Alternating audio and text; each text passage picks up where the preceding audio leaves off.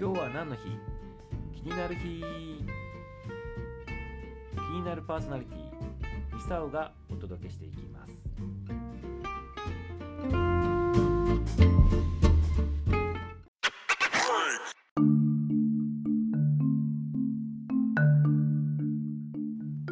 2021年3月13日。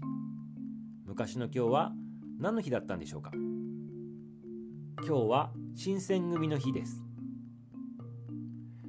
東京都日野市観光協会が制定した日になります。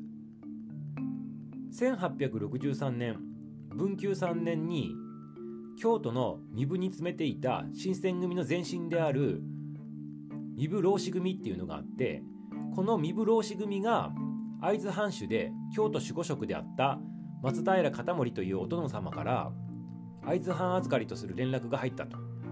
この日がまさに3月13日ということで観光協会の方で、えー、新選組の日というふうに設定されたそうです。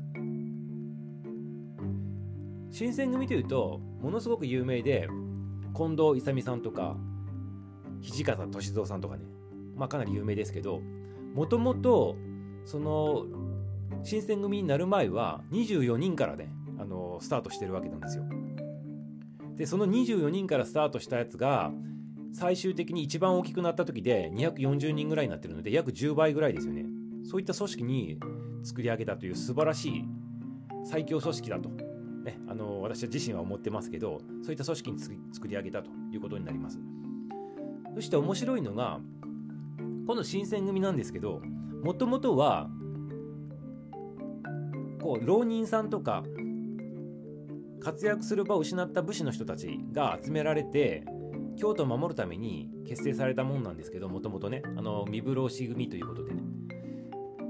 だけどその人たちが最終的に会津藩預かりとなるっていうことはすごいことなんですよ。実は。どういうことなのかって言ったら今で例えると、まあ、アルバイトで集められたプータローの人たちがその24人がそうですね。今で言ったら宮内庁の職員に抜擢されたと。いうことでプー太郎のアルバイトから一気に国家公務員しかも由緒正しい知名度のある格式のあるそういった職に一気に就いたという形になります。で当時は農民とかが武士になるっていうことは素晴らしいことでしかも江戸幕府に対して使えるっていうことがとてもすごいことだったのでこれをね一気にね4年間のうちで新選組が成し遂げたと。いうことでものすごいことです。これ今で例えるとね。そういったあの混乱の時代に活躍した新選組の日です。そしてもう一つ面白いのがサンドイッチの日でもあるんですよね。サンドイッチって1が3で挟まれているという意味でサンドイッチ。だから3月13日ってことは313ということで1が3の間に挟まれてますよね。だからサンドウィッチサンドイッチ。サンドイッチ。ね。ということでサンドイッチの日でもあるということで今日ね是非ねサンドイッチを食べてみてはいかがでしょうか。ということで今日は何の日？気になる日いかがでしたでしょうか？今日も張り切っていきましょう。それでは明日の配信も楽しみにしていてくださいね。それではバイバーイ。